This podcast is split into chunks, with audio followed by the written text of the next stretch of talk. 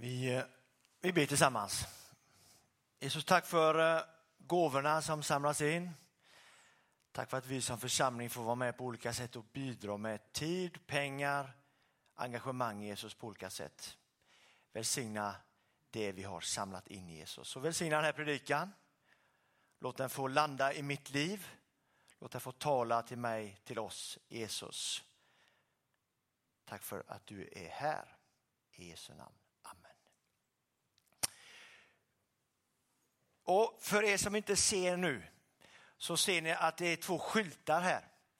Nu ska jag förklara vad det står. Det står på den ena så står det nödingång och på den andra står det nödutgång. Ni vet när man är på olika event eller när man är i den här kyrkan eller när man är på olika ställen eller när man åker flygplan eller vad som helst. Så ser ni att det finns lite olika nödutgångsskyltar. Där har vi en. kanske bara finns en här inne. Men man vill ofta veta vad är nödutgångarna så får man det förklarat för sig. Var är nödutgången? Där är en.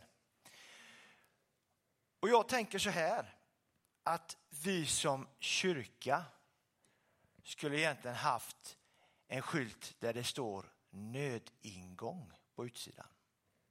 Mer om det alldeles strax. För när det krisar så önskar vi som församling, jag och Ebbe som jobbar här och vi som är med här, att vår församling, vår kyrka skulle få kunna vara en nödingång för människor. Alltså dit man flyr till, inte flyr ifrån. Och nu ska jag läsa ifrån första Johannes brevet 4, så står det så här och framåt. Sju och framåt. Mina kära, låt oss älska varandra. Ty kärleken kommer från Gud. Och den som älskar är född av Gud och känner Gud. Men den som inte älskar känner inte Gud eftersom Gud är kärleken. Så uppenbaras Guds kärlek hos oss han sände sin enda son till världen för att vi skulle få liv genom honom. Detta är kärleken. Inte att vi har älskat Gud utan att han har älskat oss och sänt sin son som försoningsoffer för våra synder. Mina kära, om Gud har älskat oss så måste vi älska varandra. Ingen har någonsin sett Gud. Men om vi älskar varandra är Gud alltid i oss och hans kärlek har nått sin fullhet i oss. Han har gett oss en ande och därför vet vi att vi förblir i honom och han i oss. Vi har sett och kan vittna om att Fadern har sänt sin son för att rädda världen. Om någon bekänner att Jesus är Guds son förblir Gud i honom och han i Gud. Och vi har lärt känna den kärleken som Gud har till oss och vi tror på den. Gud är kärlek och den som förblir i kärleken förblir i Gud och Gud i honom. I detta har kärleken nått sin fullhet hos oss, att vi kan vara frimodiga på domens dag. Ty sådan som Kristus är, sådan är vi i denna världen. Rädsla finns inte i kärleken, utan den fullkomliga kärleken fördriver rädsla. Ty rädsla hör samman med straff och den som är rädd har inte nått kärlekens fullhet. Vi älskar därför att han först älskat oss. Om någon säger jag älskar Gud men hatar min broder, då ljuger han. Ty den som inte älskar sin broder som han har sett kan inte älska Gud som han inte har sett. Och detta är det bud som han har gett oss, att den som älskar Gud också ska älska sin broder. Vers 7-9, mina kära, låt oss älska varandra till kärleken kommer ifrån Gud. Och den som älskar är född av Gud och känner Gud. Men den som inte älskar känner inte Gud. Låt oss alltså konstatera att Gud då är den här kärleken. Och hans största kärleksförklaring är att han sände sin son Jesus till oss. Att älska är alltså en tydlig markör på det kristna livet. Det ska finnas latent i varje kristen, i varje kristet liv, att älska sin medmänniska. Det kristna livet är byggt på den kärleken. Och i vers 8. Kan den som älskar sin nästa verkligen kalla sig, eller för den, den som inte älskar sin nästa, kan man verkligen kalla sig kristen då? Om man inte älskar sin medmänniska? Det är en fråga som jag ställer till dig och till mig. Det är faktiskt, kan man nästan förstå och läsa, det är nästan som ett krav att jag som kristen ska älska min medmänniska. Att jag faktiskt ska älska min medmänniska. Det ligger som ett litet krav nästan som kristen. Detta är kärleken. Inte att vi har älskat Gud utan att han har älskat oss och sänt sin son som ett försoningsoffer till oss. Gud är först ut med att älska. Gud är först på plats med att visa på kärleken. Det är därför du finns och det är därför jag finns. För att, älskar, att Jesus älskar oss. Det är därför vi finns till. Och Gud har älskat oss först. Kärleken till min medmänniska, det är ett tydligt tecken på att Jesus bor i mitt liv och i ditt liv. I vers 11, vi måste älska varandra. Det är liksom inget alternativ för mig som är kristen. Att tänka, ja, jag väljer bort det ibland och ibland väljer jag det. Det står att vi måste göra det. Det finns i oss. Är det alltid enkelt? Absolut inte. Absolut inte. Ibland är det jättesvårt. Ibland är det väldigt krångligt. Men det utmanar mig som kristen när det står att jag måste älska. Men visst är det en utmaning? Absolut. Inte enkelt. Men det går liksom inte att välja bort. Jag kan ställa den frågan till mig och till oss i Andreasförsamlingen. Är vi en nödingång eller är vi en nödutgång? Alltså, är vi en nödingång eller är vi en nödutgång? När livet går sönder och när frågorna hopar sig och jag känner att livet är jobbigt för mig. Flyr jag hit eller flyr jag härifrån? Flyr jag hit eller flyr jag härifrån? Fly in i kyrkan, inte fly ur den. Vad skapar vi för kultur om människor flyr när man mår dåligt? Vad har vi skapat för kultur i Andreasförsamlingen eller i den kristna kyrkan eller jag som kristen? Vad skapar jag för kultur? När människor mår dåligt så väljer man att fly och inte komma hit. Vad är vi för kyrka om människor under sin brottningskamp med livet väljer att inte komma till oss för att få stöd i den kampen? Vad behöver du och jag göra för att skapa en tryggare miljö för människor att dela sina tvivel och i sin brottningskamp? Vilken kärlek visar vi människor som faktiskt har en brottningskamp i sitt liv? När man går förbi Andreasförsamlingen och så mår man inte riktigt bra så ser man, vad ser man egentligen för skylt? Tänker man att jag mår så dåligt så jag går förbi. Eller tänker man att Andreasförsamlingen, där står det nödingång, dit vill jag. Dit flyr jag när livet hopar sig. Vad skapar vi för miljö i vår församling. Många gånger så möter man människor i, både i samtal eh, i, i församlingen och runt omkring. Och ett uttryck som jag ibland får höra, jag kan förstå det, så är det det här. Vi har det så pass jobbigt nu så vi orkar inte komma till kyrkan. Och jag har full förståelse för det. Jag har full förståelse för det ibland faktiskt. För i församlingar och i vår församling ibland, jag säger inte att det alltid är så, så kan man fundera över, är vi en gemenskap där människor får känna att man får tvivla eller att man får brottas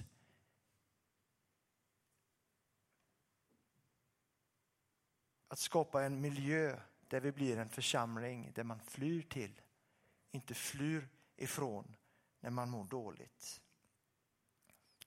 Om någon bekänner att Jesus är Guds son, 15-17, förblir Gud i honom och han i Gud. Vi behöver bekänna Jesus som Herre i våra liv. Det är nummer ett. Vi tror att den kärleken som han har gett oss är sann. Vi i Andreasförsamlingen som kallar oss kristna tror att korset är på riktigt. Att frälsningen är sanning och ett rätt liv att leva. Den kärleken ger oss frihet under ansvar. En frihet att faktiskt också förlåta varandra och att älska varandra. Ni vet, rädsla i vers 18 finns inte i kärleken utan den fullkomliga kärleken fördriver rädsla. Vi talar om Guds kärlek, alltså den fullkomliga kärleken. Det finns olika sätt att beskriva kärlek.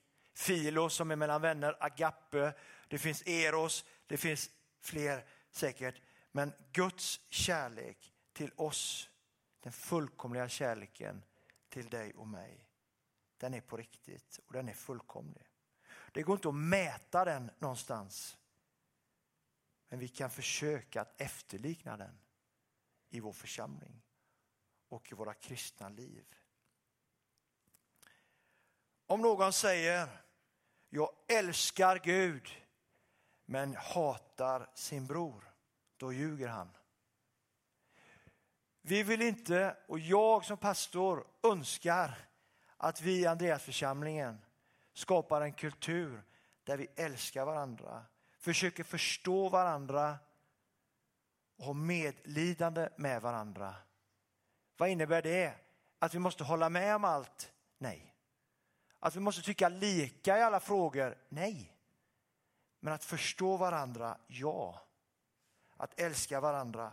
Absolut. För när man mår dåligt och när man brottas, då önskar jag att vi flyr till församlingen. Men man gör inte alltid det.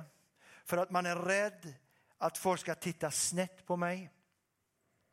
Att folk ska peka på mig och tänka att den är sån eller den är sån.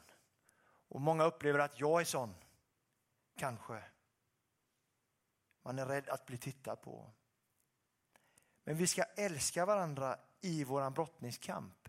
Alltså vi ska vara en nödingång för människor. Så när människor mår dåligt så ska de se på oss och tänka, jag vill gå dit. Jag vill vara med i den gemenskapen.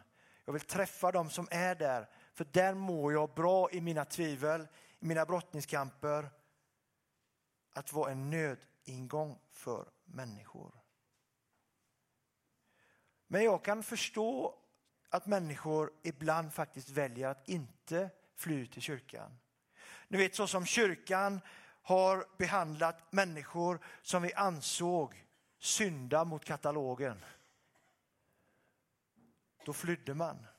Man vill inte dela saker i gemenskapen med rädsla för att folk skulle släpa fram mig och titta på mig och skratta åt mig. Så det är inte konstigt att kyrkan under många, många år har haft den här resten med sig. För att i kyrkan får man inte brottas i sitt äktenskap. För det ska vara perfekt. Man får inte tvivla på sin tro, för den ska vara perfekt. Man får inte göra det eller det eller det för att man ska vara perfekt. Och den resten, den lever vi med fortfarande tror jag, i kyrkan. Det går bra så länge jag mår bra. Då trivs jag i en positiv och härlig gemenskap. Men när livet går sönder och jag brottas i mina relationer, då vänder jag mig någon annanstans. Den kulturen måste vi bryta med. Som församling och som kristna. Vi behöver hjälpas åt. Vi behöver inte hålla med varandra om allt. Det är inte det jag säger. Men vi måste hjälpas åt i den här brottningskampen med människor. Och det säger jag för att jag själv, när jag hamnar i mina tvivel och i min brottningskamp så önskar jag att jag också flyr hit till den här goda gemenskapen. Vi som brottas med livet men älskar Jesus. Så var en nödingång. Hur är du och hur är jag? Hur upplever folk dig och mig? Flyr man till dig eller flyr man ifrån dig?